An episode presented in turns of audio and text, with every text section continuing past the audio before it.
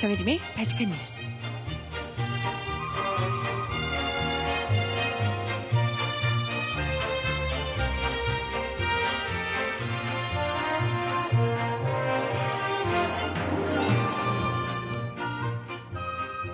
여러분 안녕하세요. 발칙한 뉴스 정혜림입니다. 경찰이 하다 하다 못해 사람을 대신해 3차원 영상으로 시위를 하는 일명 유령 집회, 즉 홀로그램 시위에 대해서도 실제 집회 및 시위에 준하도록 관리하겠다고 밝혔습니다. 집회 시위의 자유를 보장하라 라고 외치기 위해서 만든 홀로그램 시위. 직접 사람이 없는 유령 시위인데도 불구하고 이것마저도 구호를 외치면 집회 시위법 위반이라는 얘기입니다. 하, 참 어떻게든 이 정부에 대해서 비판하는 목소리를 길거리에서 외치지 못하도록 하려는 경찰의 안달이 참 우습게 느껴지죠. 얼마나 국민들의 목소리가 두려우면 이렇게까지 할까 싶습니다. 음악 듣고 와서 이야기 함께 나눠볼게요. 최재훈의 노래 비엘 랩소디 첫 곡으로 듣고 옵니다. 신청곡 있으시면 주세요.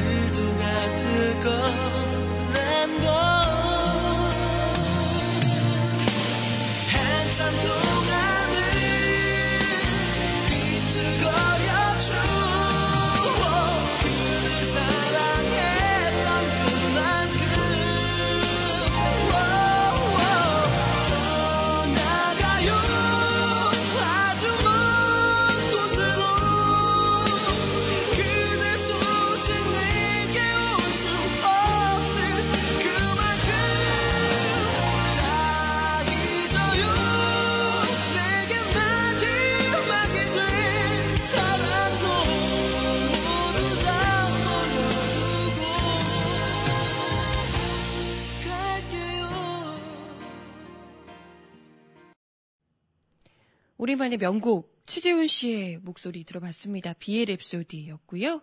신청곡 잠시 후에 전해드려 보도록 할게요. 네. 예전에 제가 발칙한 뉴스에서 이 홀로그램 시위 하게 됐다는 이야기 전해드렸던 것 같아요. 기억하시죠? 이게 이제 국제 엠네스티 한국 지부 측에서 음, 유령이 되어야만 자유롭게 의사를 표현할 수 있는 현실을 비판하기 위해서 기획했던 것이 바로 유, 유령 집회인데요. 음, 홀로그램 시위를 하는 겁니다. 실제로 사람이 나와서 이렇게 뭐 길거리에서 집회를 하고 시위를 하고 이제 구호를 외치고 이게 정상인데 사실 집회 시위 자유가 그런 거잖아요. 어디서든 와서 국민들이 집회 시위를 할 수 있는 게 대한민국 땅에서 자유민주주의 국가에서 할 수 있는 건데 이게 지금 정부에서 하지 못하게 막고 있기 때문에 홀로그램 시위를 하겠다. 이렇게 이제 했던 겁니다. 근데 어, 이걸 이제 이것마저도 불법 집회로 구호를 외치면 불법 집회로 어, 막겠다. 이렇게 이야기를 하고 있는 거라서 참 기가 막힐 수밖에 없습니다. 원래는 대통령 취임 3주년을 맞아서 24일이죠. 내일입니다, 내일. 내일 저녁 8시 30분에 광화문 북쪽, 북측 광장에서 유령 집회를 개최할 예정이었고요.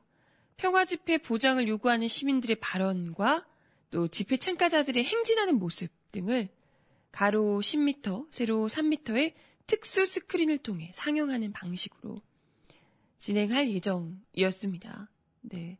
이걸 사람도 직접 나오는 게 아니고요. 이제 홀로그램 영상으로만 이렇게 벽에 비추는 건데요.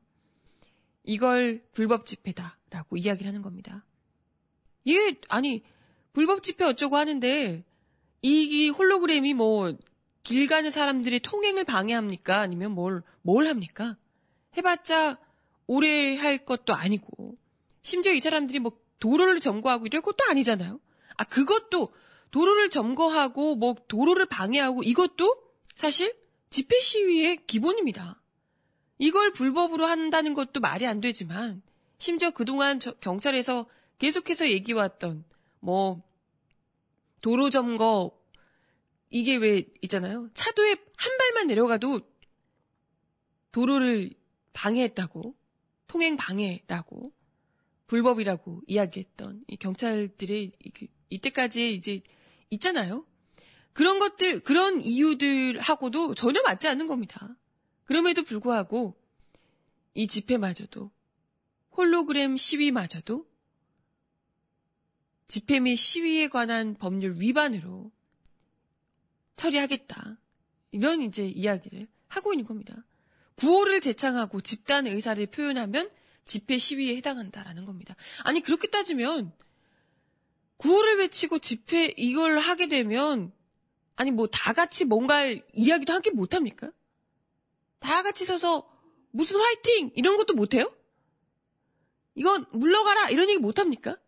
이게 모두 다다 불법 집회고 집회 시위에 관한 법률 위반이라면 이건 정말 이 나라가 민주주의 국가냐 묻지 않을 수가 없는 거죠. 물론 지금 대한민국이 민주주의 국가인지는 모르겠습니다만은 어쨌건 정부 이 경찰이 명백히 스스로가 민주주의 국가가 아니라는 것을 보여주고 있는 집회 시위에 관한 법률 자체를 집회 시위의 자유를 아예 스스로가 위반하고 있음을 명백히 보여주고 있다. 이렇게밖에 볼 수 없겠죠. 국제엠네스티 측에서도 유령이 되어서만 자유롭게 의사를 표현할 수 있는 현실을 비판하기 위해서 기획된 이번 이 유령 집회를 이마저도 못하게 하겠다라고 하는 것은 경찰이 스스로 집회 시위를 위축하려는 관행을 자인하는 것이다 라고 지적을 하고 있습니다. 말이 너무 웃기잖아요.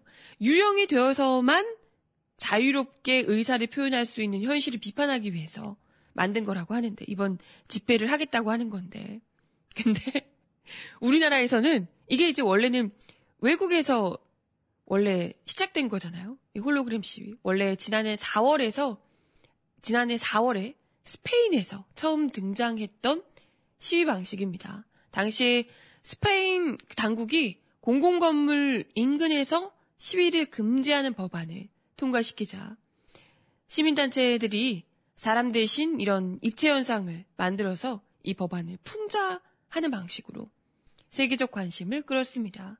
그때 이제 표현의 자유를 억압하는 스페인 당국 굉장히 세계적으로 웃음거리가 됐었는데요. 근데 이때는 홀로그램 시위 자체는 문제가 되지 않았어요. 사람한테 이 공공건물 근처에서는 하지 말라라고 했다가 유령 시위가 등장하면서 논란이 됐었는데 우리나라에서는 유령이 돼서도 집회 시위 못하는 거예요. 이- 보다 더 심한 나라죠. 이게 어떤 나라인가? 사람은 당연히 안 되고 유령, 홀로그램조차도 시위를 하지 못하게 하겠다라고 이야기를 하는 겁니다. 사실 이미 서울시로부터 광장 사용 허가를 다 받은 상황이에요. 그럼에도 불구하고 경찰에서 광장 사용하라고 공공 건물에서 내준 상황임에도 불구하고 집회 시위를 하지 못하게 하겠다.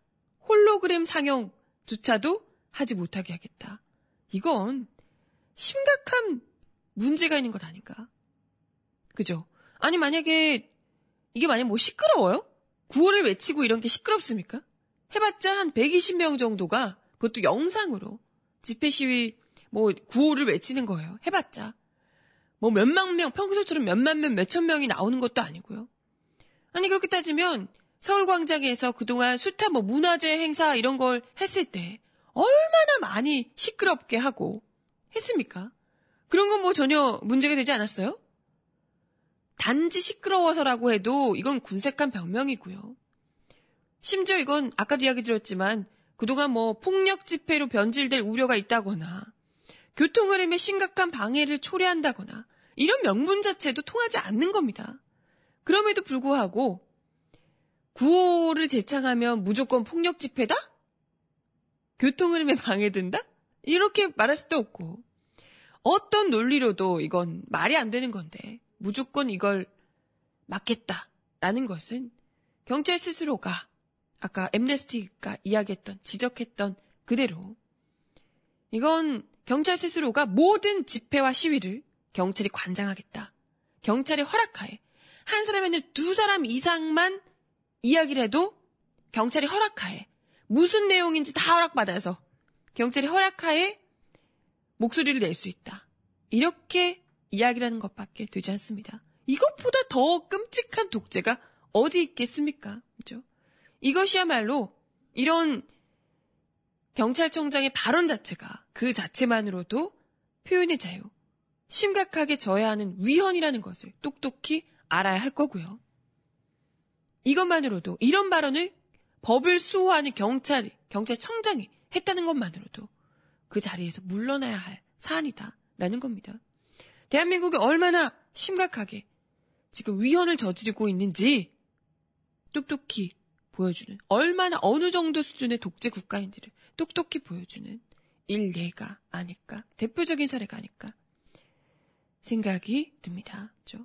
해도 해도 홀로그램 시위까지 유령이 돼도 이 나라에서는 두 명 이상 구호 못 외치지 못한다 이런 얘기잖아요. 진짜 지긋지긋하다 지긋지긋해. 그죠? 음악 하나 더 듣고 옵니다. 손성은의 고백 신청하셨습니다. 듣고 올게요.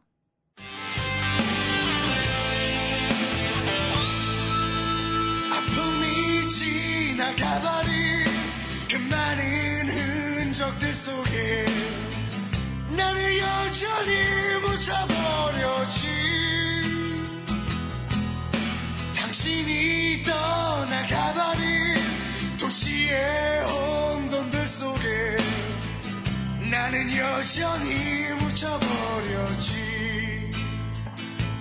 나의 죽음보다도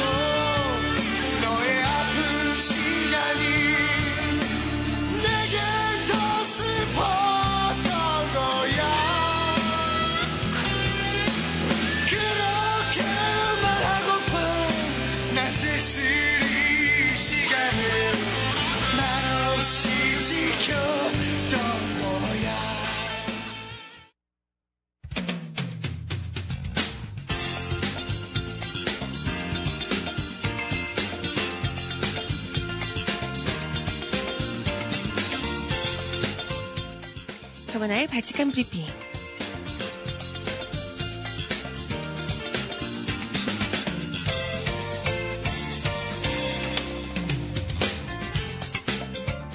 첫 번째 소식입니다. 조금 전 들어온 뉴스인데요. 김무성 새누리당 대표와 김종인 더불어민주당 비상대책위원회 대표는 오늘 오전 4.13 총선 선거구 획정 기준에 합의했습니다. 국회는 26일 본회의를 열고 국회의원 선거구 구역표를 수정한 공직선거법을 처리할 예정입니다. 양당 대표는 기존에 합의했던 정원 300석에 지역구 253석, 비역대, 아니, 비례대표 47석 틀을 유지하되 헌법재판소 결정에 따른 선거구 인구 편차 기준을 14만 명 이상 28만 명 이하로 정했습니다. 인구수는 지난해 10월 30일 1일을 기준으로 했는데요. 여야는 공직선거법이 금지한 시군구 일부 분할을 원칙적으로 허용하지 않되 불가피한 경우에만 예외적으로 인정한다는데 합의했습니다.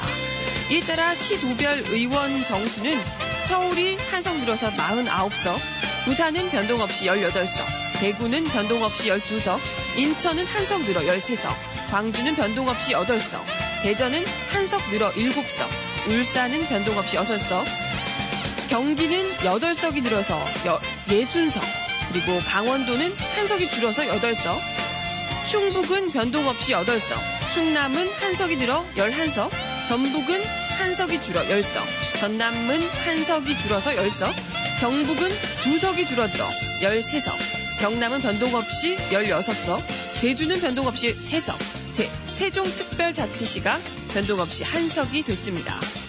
정 회장은 합의 직후 곧바로 중앙선거관리위원회 소속 선거구 획정위원회에 여야가 합의한 선거구 획정 기준을 전달하고 오는 25일까지 선거구 획정안을 마련해달라고 요청했습니다.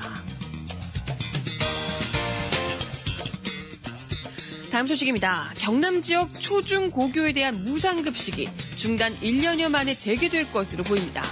박종훈 경남도 교육감은 어제 올해 학교 급식비 400 453억 원을 지원하겠다는 도와 18개 시군의 최종 안을 수용하겠다고 밝혔습니다. 올해 경남 지역 무상급식 식품비는 전체 1,244억 원 중 도교육청 부담분 622억 원과 도와 시군 지원분 453억 원을 합쳐 총 1,075억 원으로 일단 결정됐습니다. 도청한 수용을 놓고 여름 수련을 여름 수렴을 하겠다며 유보적인 입장을 보였던 박 교육감은 이날 무상급식 문제를 계속 끌고 가는 것은 도민과 학부모님 그리고 학생들에 대한 도리가 아니라고 판단했다며 시장, 군수님들의 전향적인 태도에 제안을 수용키로 했다고 설명했습니다. 그는 도와 이견이 있는 저소득층 식품비 337억 원을 추가 지원하는 부분은 도와 계속 협의할 것이며 자발적인 기초단체의 기초단체단체의 추가 지원은 언제든지 받아들이겠다고 말했습니다. 이 같은 소식에 창원 성산 촌선에 나서는 정의당 노회찬 예비 후보는 박 교육감의 결단을 환영한다면서도 그러나 경남교육청의 이러한 결단이 홍준표 지사에 의한 경남, 경상남도 무상급식 후퇴 면제부가 돼서는 안 된다는 점을 분명하게 밝힌다고 강조했습니다. 또한 경남교육청의 결정으로 교육청의 무상급식 재정 부담이 늘어나는 만큼 다른 교육 예산이 줄어들고 그로 인해 교육의 질이 저하될 우려가 있는 만큼 이에 대한 후속 대책도 필요하다고 덧붙였습니다.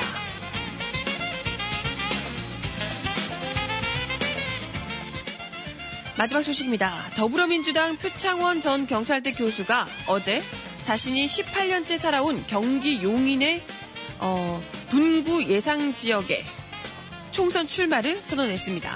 표정 교수는 출마 선언문을 통해 저는 이번 총선에 선거구 획정안에 따른 분구 신설이 예상되는 용인에 공천 신청을 했다며 안전한 대한민국, 행복한 용인, 살기 좋은 우리 동네를 만들겠다고 밝혔습니다. 표정 교수는 용인은 1985년 2월 경찰대학에 들어간 뒤 제 청춘을 바친 곳이자 제 꿈과 뜻이 연근 곳이라며 경찰관 생활 및 해외 유학과 경찰적 근무 등을 마치고 1998년 다시 용인 경찰대학으로 발령받은 뒤 18년간 계속 살고 있는 앞으로도 살아갈 실질적 고향이라고 소개했습니다. 문재인 전 대표가 영입한 인재 1호이기도 한 표전 교수는 현재 더민주 선거대책위원 겸 비상대책위원을 맡고 있습니다.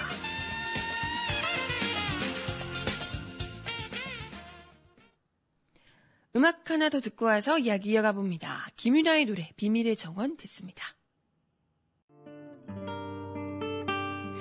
다른 모든 이야기처럼 시작은 소녀와 소년이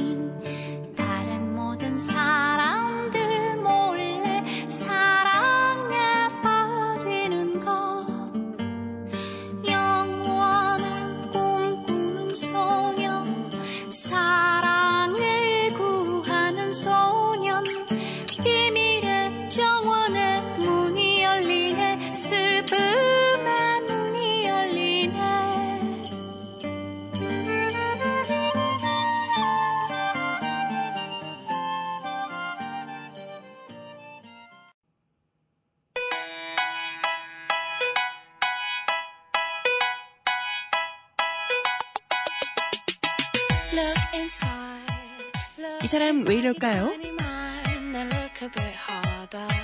Cause we're so uninspired, so sick and tired of all the hatred you harbor. 지난 2009년 11월 민족문제연구소가 편찬한 친일 인명 사전 배포를 둘러싸고 마찰음이 일고 있다는 소식입니다. 이번엔 교육부가 배포를 절차, 배포 절차를 문제 삼아 제동을 걸고 있다고 하네요.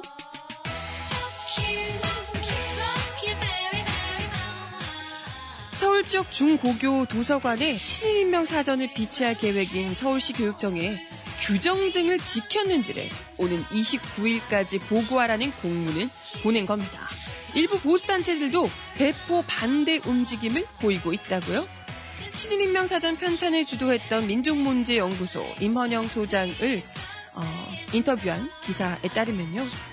문학평론가인 임 소장은 1979년 남조선 민족 해방전선 사건으로 옥고를 치르기도 했는데요.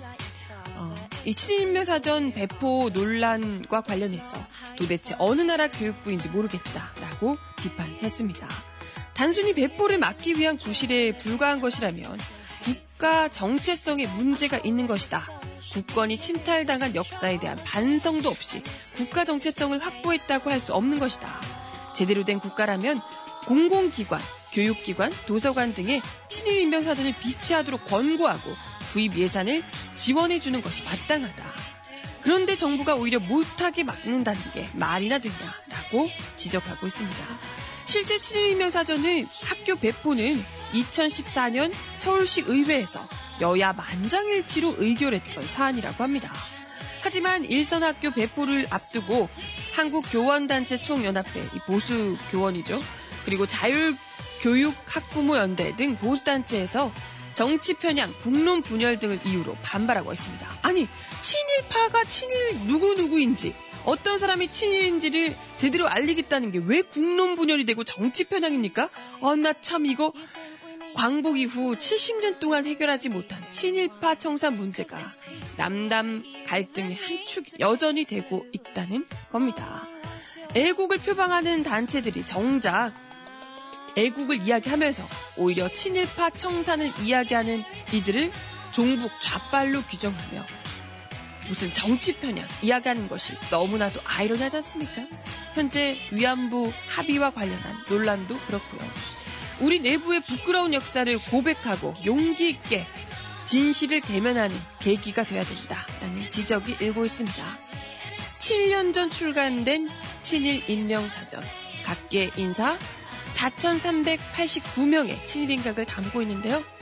절대 교육부, 이 정부 그리고 보수단체의 회방에도 불구하고 교육 현장에 쫙 깔리도록 그래서 역사 교과서 왜곡에도 불구하고 우리 아이들이 똑똑히 할 수 있도록 반드시 반드시 학교 일선에 일선 학교에 깔리도록 우리가 반드시 해야 할 겁니다.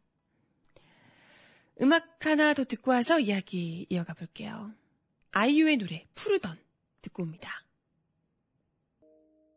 그날 알았지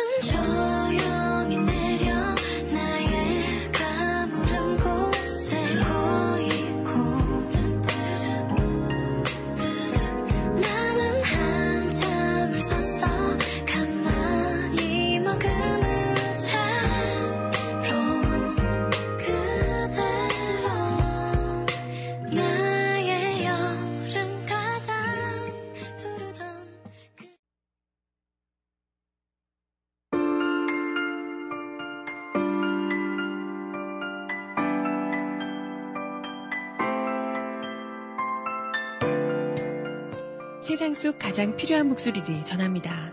여기 곧 우리가 있어요.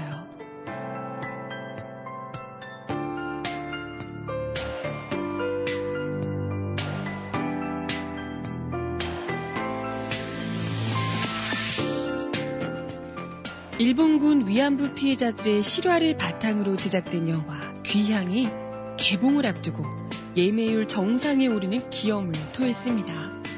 어제 오후 영화진흥위원회 영화관 입장권 통합 전산망에 따르면 24일 내일이죠. 내일 개봉하는 영화 귀향은 예매율 21.8%로 13.2%를 기록 중인 할리우드 블록버스터 데드풀을 큰 차이로 제치고 1위를 차지했습니다. 귀향을 배급하는 와우피처스에 따르면 어제 오전 9시 30분 기준 멀티플렉스인 메가박스, CGV, 롯데시네마를 포함한 전국 127개 극장에서 예매가 시작됐습니다. 스크린이 201개라고요. 귀향은 예매가 먼저 열린 극장부터 빠른 속도로 매진됐습니다. 영화 귀향은 각본과 연출, 제작을 맡은 조정래 감독이 지난 2002년 생존 위안부 할머니 후원 시설인 나눔의 집 봉사활동을 통해 만든 피해자 강일출 할머니의 실화를 배경으로 만든 영화입니다. 아, 이렇게 많은 분들이 뜨거운 관심을 보여주고 있다면 이것만큼 더 민심을 제대로 보여주는 게 어디 있을까요? 정부에서 아무리 위안부 문제를 덮으려고 한다 한들 우리 국민들이 이토록 똑똑히 지켜보고 있다는 증거입니다. 이게 민심이죠. 이거야말로 정말 애국심을 강조하며 애국심이 있다면 봐라 이렇게 강권해야 되는 영화 아닙니까? 스크린 수가 훨씬 더 많이 늘어났으면 좋겠습니다. 201개, 전국 201개. 너무 적어요. 네, 전국에서 더 많이, 더 많은 스크린에서 가족들이 함께 볼 수 있는 시간대 더 많이 늘어나길 바랍니다. 그리고 짧게 말고요. 더 오래, 길게요. 많은 분들이 영화를 보면 볼수록 당연히 돈벌이를 위해서 멀티플렉스 상영관들이 늘리게 되지 않을까 싶은데요. 많은 분들이 봤던 영화 또 보고, 또 보고, 이렇게 해주셨으면 좋겠습니다. 음악 하나 더 드릴게요. 제가 어제 영화 동주 보고 왔다고 자랑자랑을 했었는데 벌써 OST가 나왔네요. 여기서 윤동주 시인의 역할이 맡았던 강하늘 씨가 부르는 노래입니다. 자화상.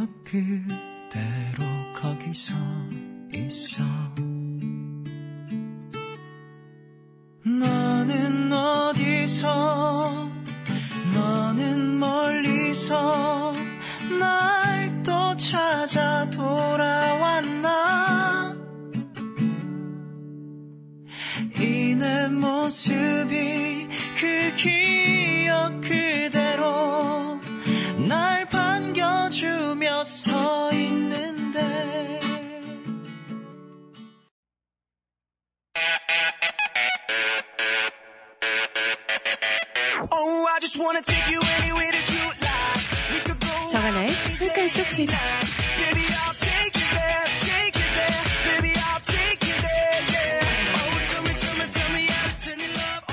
네, 첫 번째 살펴볼 만평은 한겨레 신문, 한겨레 그림판입니다. 범범철 화백의 그림인데요. 여러분 혹시 신윤복 월야 밀회라고 아시나요? 네. 이 담벼락에서 몰래 밀회를 나누는 그림인데요.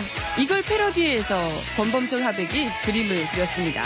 이른바 호구도, 신윤복 그림을 패러디한 호구도입니다. 어떤 호구이냐? 북미 물밑대화에 옆에서 담벼락 옆에서 훔쳐보고 있는 우리 여왕님을 다루고 있는데요. 남녀는 뭐 월야 달 밑에서 달밤에 미래를 나누고 있는 건 다름 아닌 미국 오바마 대통령과 북한의 김정은 제1비서입니다. 둘이서 물밑대화 밀회를 나누고 있는데 담벼락 뒤에서 오바마 대통령에게 무기 구입 돈을 주고 있는 우리 여왕님. 이게 바로 호구도다라고 지적을 해주고 계시네요.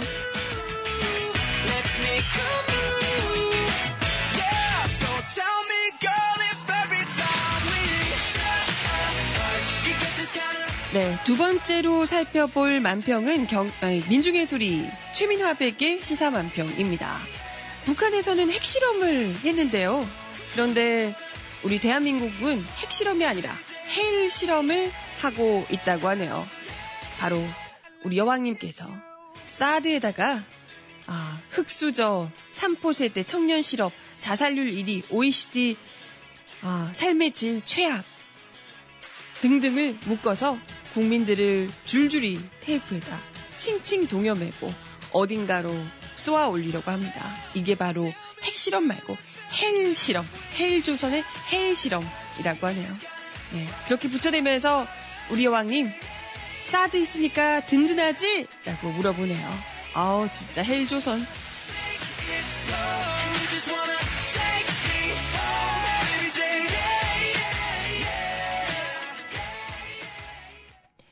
네, 음악 하나 더 듣습니다. 원타임의 노래 원러브 듣고 올게요. 어, 너를 처음 만난 건 어느 추운 겨울날 무너질 듯이 외롭고 너무도 힘겨운 날 하얀 미소로 내게 다가와 따스히 감싸줘서 날아갈 듯이 행복해진 나 마치 어제처럼 기억이 나 그때 난 내 자신에게 수없이도 수백 번이고 되새기며 말을 했어. 아름다운 널 후회하지 않게 하기로. 비록 세상이 그대 힘들게 하더라도 모든 게 뜻대로 가지 않다 하더라도 소중한 그대여 절대 잊지 마오. 여기 나 언제나 그대 것이다 오. 이제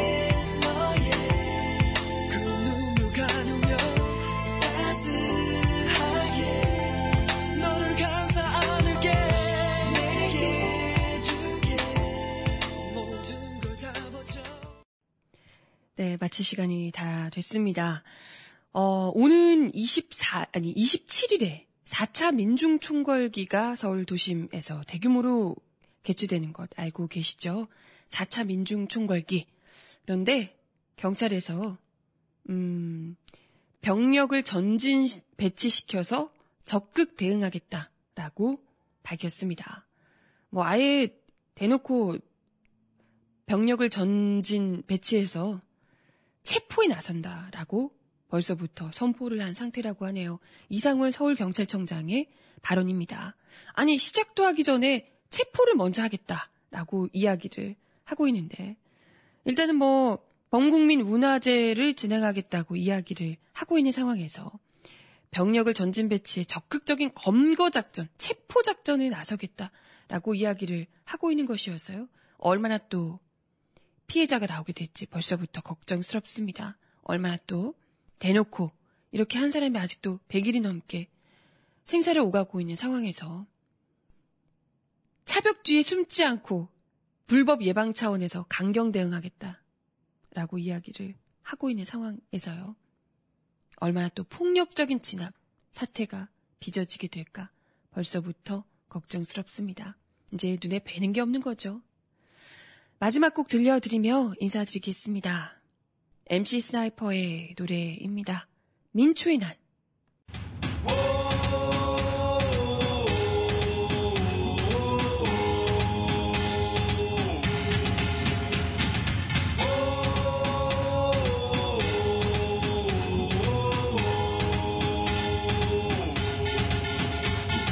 쫓겨 쫓기는 게 우리 인생 개만도 못한 것이 노비의 생 사는 것이 전쟁 민초의 희생. 내 삶은 날개가 부러진 생 쫓겨 쫓기는 게 우리 인생. 개만도 못한 것이 노비의 생 사는 것이 전쟁 민초의 희생. 내 삶은 날개가 부러진 새 철새도 둥지가 있을진데 짐승에게 굴 또한 있을 텐데 연자의 굴레 낙인과 족쇄 난 홀로 집없이 떠도는 게 구멍난 하늘은 비가 또새. 모든 내 신세는 도발 묶인 채 사냥터에 불어놓은 사냥과 같아 네, 오늘도 발칙한 뉴스 함께 해주셔서 감사합니다. 저는 내일 10시에 다시 올게요. 여러분 좋은 하루 보내시고요. 내일 봬요. 안녕.